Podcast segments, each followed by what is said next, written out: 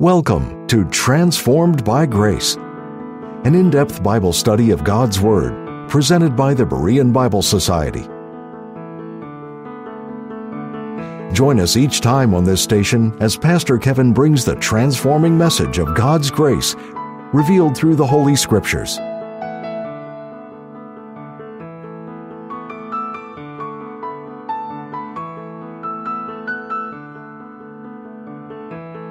Team of Swiss archaeologists discovered a new tomb in the middle of the Egyptian desert.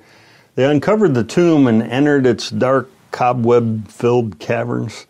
After digging and digging, they reached the center of the tomb and discovered a burial chamber filled with treasures.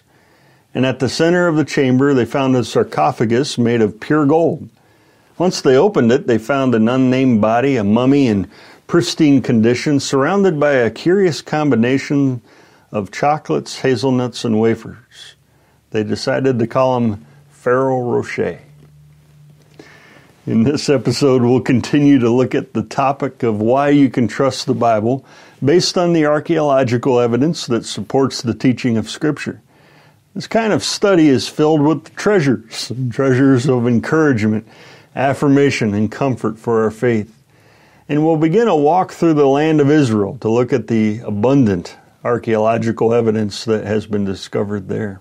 Acts 23 23 to 24 reads, And he called unto him two centurions, saying, Make ready two hundred soldiers to go to Caesarea, and horsemen threescore and ten, and spearmen two hundred, at the third hour of the night. And provide them beasts, that they may set Paul on, and bring him safe unto Felix the governor. Caesarea is a coastal city along the Mediterranean Sea in Israel. Caesarea was built by Herod First, also known as Herod the Great, who named it in honor of Caesar Augustus. This was the evil Herod who tried to kill our Lord after he was born and ordered the killing of all children two years old and younger in and around Bethlehem. In Acts 21, we read about a riot that took place in Jerusalem when Paul was falsely accused of bringing a Gentile into the temple. Paul was taken into custody by the Roman authorities as they investigated the matter. A plot was made against the life of Paul, and it was uncovered. And for his protection, Paul was brought from Jerusalem to Caesarea under the cover of darkness with a Roman military escort. When Paul arrived in Caesarea, he was kept for five days in the guard room attached to Governor Felix's residence at Herod's palace. And you can see the ruins of Herod's palace in Caesarea, and even see the freshwater swimming pool that was part of that palace. Because Governor Felix hoped for money to be given to him to release Paul, he kept him in custody. Here in Caesarea, the apostle of the Gentiles was held for more than two years. During his time in Caesarea, Paul stood before the Roman governor Felix and then Governor Festus, who succeeded Felix. Paul at those times defended himself against the Jewish accusations, and he reasoned of righteousness, temperance, and judgment to come, and he spoke of his faith in the risen Lord Jesus Christ. After Felix was replaced by Festus, Herod Agrippa II, great grandson of Herod I, came with his sister Bernice to visit and pay their respects to the new governor. Paul was brought before King Agrippa at this time, and he recounted his conversion on the Damascus Road in hopes of reaching Agrippa for Christ. When I visited Caesarea the first time, our tour guide read this account in Acts 26 to us, and it made the scriptures come alive as you stood there feeling the breeze from the Mediterranean, hearing the waves, seeing the very place where Paul stood before King Agrippa. In the book of Acts, we learn how Paul earlier sailed from Caesarea and returned to it, and the ruins of Herod's man made harbor with its breakwater stones can still be seen. In Caesarea, the Pilate stone was found in 1961 a replica of it is on display there. One author wrote While clearing away the sand and overgrowth from the jumbled ruins of an ancient Roman theater, They, or archaeologists, unearthed a limestone block with a first century Latin inscription that mentioned Pontius Pilate, prefect of Judea. The artifact is significant because the inscription confirmed that Pontius Pilate was a real person and that he had the authority as prefect to condemn or pardon. This first century Roman stone is extra biblical proof of the existence of Pontius Pilate. We don't need these types of discoveries to know that Pilate existed or that our Bible is true, but they are faith affirming and encouraging. And all of Israel is like that. All the biblical sites, cities, valleys, mountains, rivers, and archaeological finds combine in an overwhelming volume of proof of the truth and accuracy and trustworthiness of God's Word, and they demonstrate that you can trust the Bible. 1 Kings 18, 20, and 21 read, So Ahab sent unto all the children of Israel and gathered the prophets together unto Mount Carmel. And Elijah came unto all the people and said, How long halt ye between two opinions? If the Lord be God, follow him. But if Baal, then follow him. Mount Carmel was not far from Caesarea. Elijah had his showdown with 450 prophets of Baal on Mount Carmel.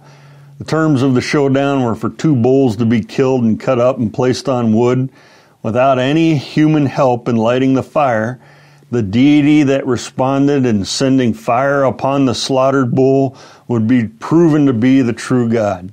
The prophets of Baal cried out to their God, leaped on the sacrifice, even cut themselves, all to no avail. Elijah repaired an altar of the Lord on the mount, put 12 stones around the altar representing the 12 tribes of Israel. He dug a trench, arranged the wood, cut up the bullock, and directed that four barrels of water be poured over the sacrifice and the wood three times. Then Elijah prayed to the true and the living God. The response was immediate, and a consuming fire fell from heaven and consumed the offering, the wood, the stones, the dust, and the water in the trench. And it was special to stand in the place where Elijah took a stand for the Lord. He was outnumbered 450 to 1. But with God on his side, he was a victorious majority. After the contest with the prophets of Baal, Elijah had those false prophets taken to the base of the mount to the brook Kishon and slain. And you can see that brook at the base of Mount Carmel. Following this, Elijah sat down, put his face between his knees. He then told his servant to check the horizon and look to the Mediterranean Sea. The servant told Elijah, and he went up there and he said, I didn't see anything. Elijah told him to go back seven times. And on the seventh check, a small rain cloud was seen in the distance. It was the size of a man's hand. After not raining for seven years, it was a rain cloud that brought a great rain to Israel. What fascinated me was that standing on Mount Carmel, you could look out and you could see the Mediterranean Sea and easily picture where the cloud, like a man's hand, was seen out in the distance.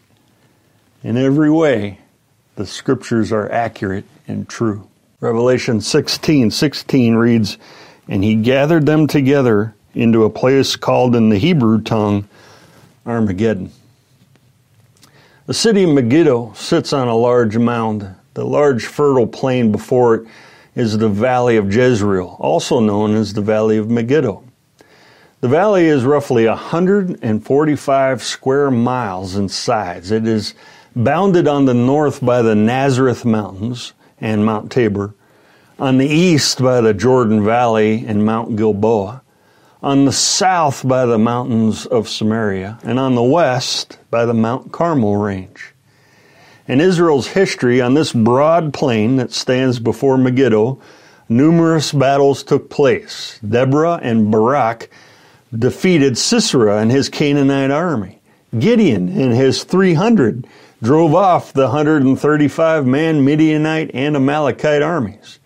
And an Egyptian army killed Josiah, king of Judah. Also, here on the plain before the city of Megiddo, 60 miles north of Jerusalem, and then stretching down to Jerusalem, the vast army of the Antichrist will gather at the end of the tribulation period for the Battle of Armageddon. Armageddon is a Hebrew word. Har in the Hebrew means mountain, and Mageddon is the name of the place. Armageddon means Mount Megiddo. When the children of Israel invaded the Promised Land under jo- Joshua, they did not drive the Canaanites out of Megiddo. And many ruins from the time of the Canaanites have been unearthed in Megiddo, including a large altar used for their pagan idol worship. And as I walked among the ruins in Megiddo, I came upon a stone manger, which reminded me of the type of manger that the Lord was likely laid when he was born. Near Megiddo, while digging in the yard of a maximum security prison, a man discovered a 16 by 32 mosaic floor from one of the oldest Christian churches ever discovered. The floor bore an inscription mentioning that the building had been built in the memory of the God Jesus Christ. From the coins and pottery fragments found at that site, the place of worship has been dated to around 230 AD. The discovery is an extra biblical proof of the fact that Christ existed, and it showed that early Christians believed that Jesus Christ is God. We'll be returning to the program in just a minute. But first, we'd like to take this time to thank you, our partners, for making these programs possible. If you would like to access our library of helpful Bible study tools, go to BereanBibleSociety.org. Pentecost. Was it the birthday of the church? Is a 22 page booklet written by Pastor Ken Lawson. Did the church, the body of Christ, begin on the day of Pentecost? In his booklet, Pastor Ken Lawson answers this important question as he examines the scriptures related to Pentecost and its significance to God's prophetic program. To order your copy, contact Berean Bible Society for pricing and availability at 262 255 4750 or visit our website at BereanBibleSociety.org. To receive our free full color 32 page monthly magazine, The Berean Searchlight, call 262 255 4750 or subscribe online at www.bereanbiblesociety.org. Thank you again for your generous gifts. And now, back to the teaching with Pastor Kevin. Luke 4 16 to 21 reads, And he came to Nazareth, where he had been brought up. And as his custom was, he went into the synagogue on the Sabbath day and stood up for to read. And there was delivered unto him the book of the prophet Isaiah. And when he had opened the book, he found the place where it was written, The Spirit of the Lord is upon me, because he hath anointed me to preach the gospel to the poor. He hath sent me to heal the brokenhearted, to preach deliverance to the captives, and recovering of sight to the blind, to set at liberty them that are bruised, to preach the acceptable year of the Lord. And he closed the book, and he gave it again to the minister, and sat down. And the eyes of all them that were in the synagogue were fastened on him. And he began to say unto them, This day is this scripture fulfilled in your ears. Nazareth sits on top of a mountain. Nazareth, of course, was where Gabriel appeared to Mary and told her about giving birth to the Messiah. And Nazareth was where the Lord was raised and grew up. Many believe the word Nazareth comes from the Hebrew word netzer, which means offshoot. The Hebrew word netzer was used for the offshoots of trees. And we saw examples of this growing beside olive trees in Israel. Its biblical significance is that the offshoot, the righteous branch of David and king of Israel, lived and was raised in Nazareth. And as Isaiah 11:1 says, and there shall come forth a rod out of the stem of Jesse, and a branch or netzer shall grow out of his roots.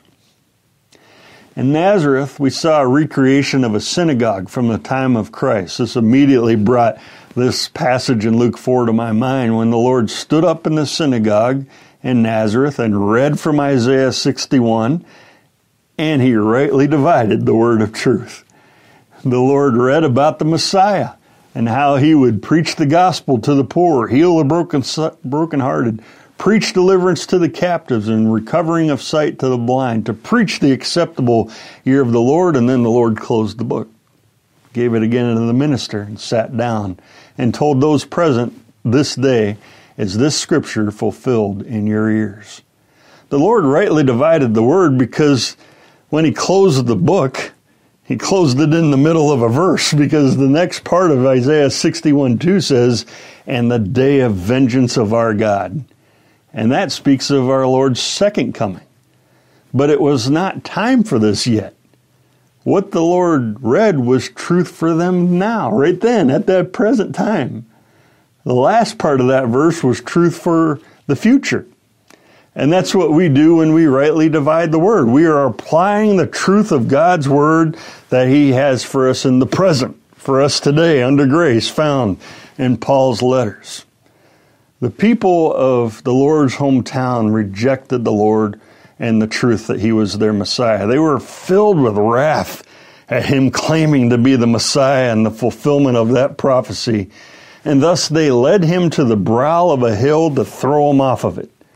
But the Lord miraculously passed through their midst and left them.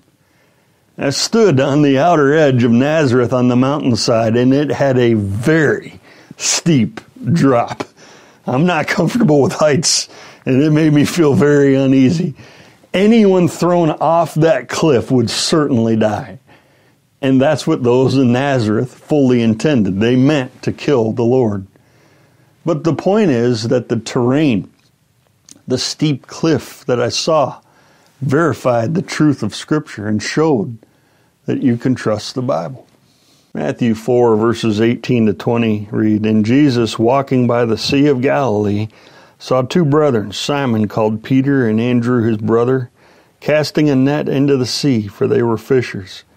And he saith unto them, Follow me, and I will make you fishers of men. And they straightway left their nets and followed him. At nearly 700 feet below sea level, the Sea of Galilee is the lowest freshwater lake on earth and the second lowest lake in the world after the Dead Sea, a saltwater lake. The Sea of Galilee is a natural, quiet, and serene place, and it is a very, very special place to visit. One thing you won't learn from the scriptures, however, about the Sea of Galilee is that there are mosquitoes of biblical proportions there. According to the Word of God, much of the Lord's earthly ministry took place around the Sea of Galilee. And as I sat by the water on multiple occasions, thinking and praying, things kept hitting me. As I remembered the events and the accounts that occurred there, then I would look them up in the scriptures and read them. I sat on the southern shore, and looking across the lake to the other side, you could see where Capernaum was in Bethsaida. I recalled that that was the shore where the Lord called Peter, Andrew, James, and John to follow him.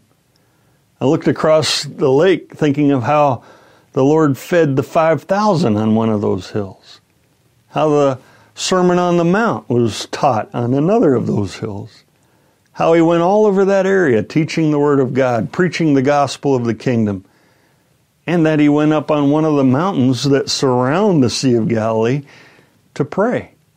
Then, as I sat there, it occurred to me and dawned on me that this was one of the places where the Lord appeared after he rose again. Peter and six of the other disciples had gone fishing. After a full night of fishing, they had caught nothing. In the morning, they saw a man on the shore. He called out to them and asked them if they had caught anything. They answered him no. He told them to cast their net on the right side of the boat. When they did, their net filled with fish. And this immediately triggered John's memory how the Lord did that three years previous when he called them to follow him. And John knew at that moment that the one on the shore was the risen Lord. When John told Peter it is the Lord, Peter impulsively threw himself into the sea. to swim to the Lord, to get to the Lord as quickly as possible. And Peter's anxiousness to get to the Lord reminds you of the blessing it will be to meet Him and to be with Him for all eternity. The Sea of Galilee is a peaceful place. The water was very still in the mornings when I was there. Looking at the still water makes you think of how the Lord calmed that sea, stilled that water twice during his earthly ministry. Once when he was asleep on a pillow in the back of a boat during, during one of the great storms on that sea, the disciples feared for their lives. They woke him up saying, Master, carest thou not that we perish? And the Lord stood up, said unto the sea, Peace be still. And the wind ceased, and there was a great calm.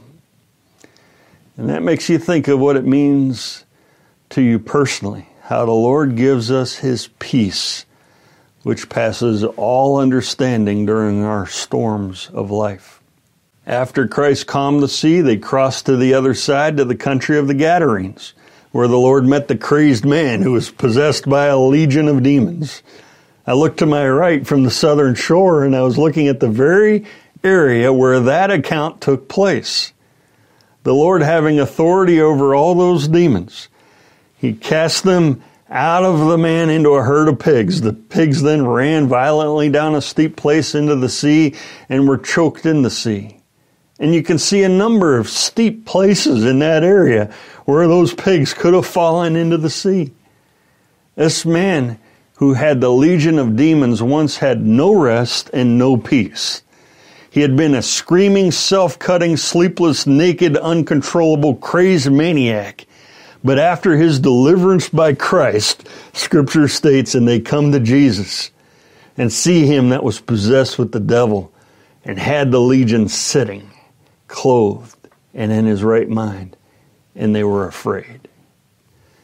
Christ brought peace to the sea, then he brought peace to a person. And it reminds you of the peace that we will experience when we are in Christ's presence in heaven. Our tour group took a one hour boat ride on the Sea of Galilee. Being in Israel, you're constantly reminded and you think about being in the footsteps of the Lord. And it struck me that while I was out on the Sea of Galilee on a boat, I was in the footsteps of Christ because Christ walked on that water.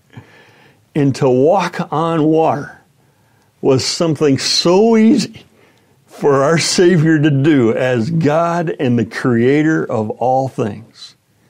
The Sea of Galilee is a real place that you can see and visit, and everything about it matches up exactly with the teaching of Scriptures, which demonstrates that you can trust the Bible. Mark 16, verse 9 reads Now, when Jesus was risen early, the first day of the week, he appeared first to Mary Magdalene, out of whom he had cast seven devils. Magdala is a city along the shores of the Sea of Galilee, very near to Capernaum. Mary Magdalene, out of whom the Lord had cast seven devils, was from Magdala. She was a Magdalene. There are many ruins from the time of Christ in Mary's hometown. The ruins of homes, the marketplace, and storage rooms all can be seen.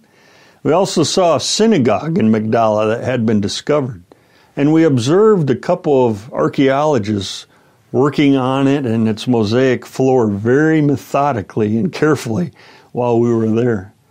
This synagogue in Galilee immediately reminded me of passages about the Lord teaching in the synagogues throughout the region of Galilee. Matthew 4:23 teaches and Jesus went about all Galilee teaching in their synagogues and preaching the gospel of the kingdom. And it's probable and likely that the Lord taught in that very synagogue and preached the gospel of the kingdom. In September 2009, in the center of that synagogue in Magdala was found one of the most significant archaeological discoveries in Israel's history. A stone block was unearthed carved with symbols of the temple in Jerusalem. It is known as the Magdala stone. The stone dates to before the destruction of the Second Temple in Jerusalem in AD 70. Thus, when it was carved, the second temple still stood in Jerusalem for the carver to see. The front of the stone features the oldest representation of the seven branched menorah ever found. And the tripod, the triangular base on the candlestick, indicates the likelihood that the artist actually saw the golden candlestick in the temple. The menorah is flanked by two jars, probably representing the water and oil used in the temple. Along the two sides of the stones are carved four pillared archways portraying the temple's walls and passageways. In one of the arches, an oil lamp is carved, which portrays walking through the arches into the temple, which was illuminated by oil lamps. On the back of the stone, two wheels are carved and are suspended in the air with triangular shapes underneath, likely representing fire. The wheels are interpreted as the bottom of the chariot, which symbolizes God's throne. The fiery chariot throne in Ezekiel 1 and 10 is the basis for that interpretation and is why this is thought to represent God's presence dwelling both in the temple and in the heavens. With this being on the back of the stone, it's also believed to be depicting the Holy of Holies in the temple, since the most holy place was also in the back of the temple. This Magdala stone is believed to be the earliest known artistic depiction of the Second Temple. It's kind of an ancient snapshot and it creates a special connection between the past and the present. And the stone confirms the existence of the temple in Jerusalem, which confirms the teaching of the Bible. But again, we don't need these evidences outside the Bible to know that there was a temple in Jerusalem and to know that the Bible is true. For those of us who trust the Bible and know that it is God's Word, these kind of things are interesting but not surprising. God is faithful and He cannot lie. Thus, we know that everything the Scripture teaches is the absolute truth and that all of it is trustworthy. So, when the Scriptures tell us that we have the sure hope of eternal life by faith alone in Christ's death, burial, and resurrection, we know that is the truth. And for those of us who have trusted Christ, we know we are heaven bound. Thank you again for tuning in to Transformed by Grace. We appreciate your prayer support and the financial gifts. The purpose and mission of the Berean Bible Society is to help you understand the whole counsel of the Word of God. For more information, visit our website at www.bereanbiblesociety.org or give us a call at 262 255 4750. Or if you prefer, write us at the Berean Bible Society, P.O. Box 756, Germantown, Wisconsin 53022. Now until next time, may you be transformed by God's grace.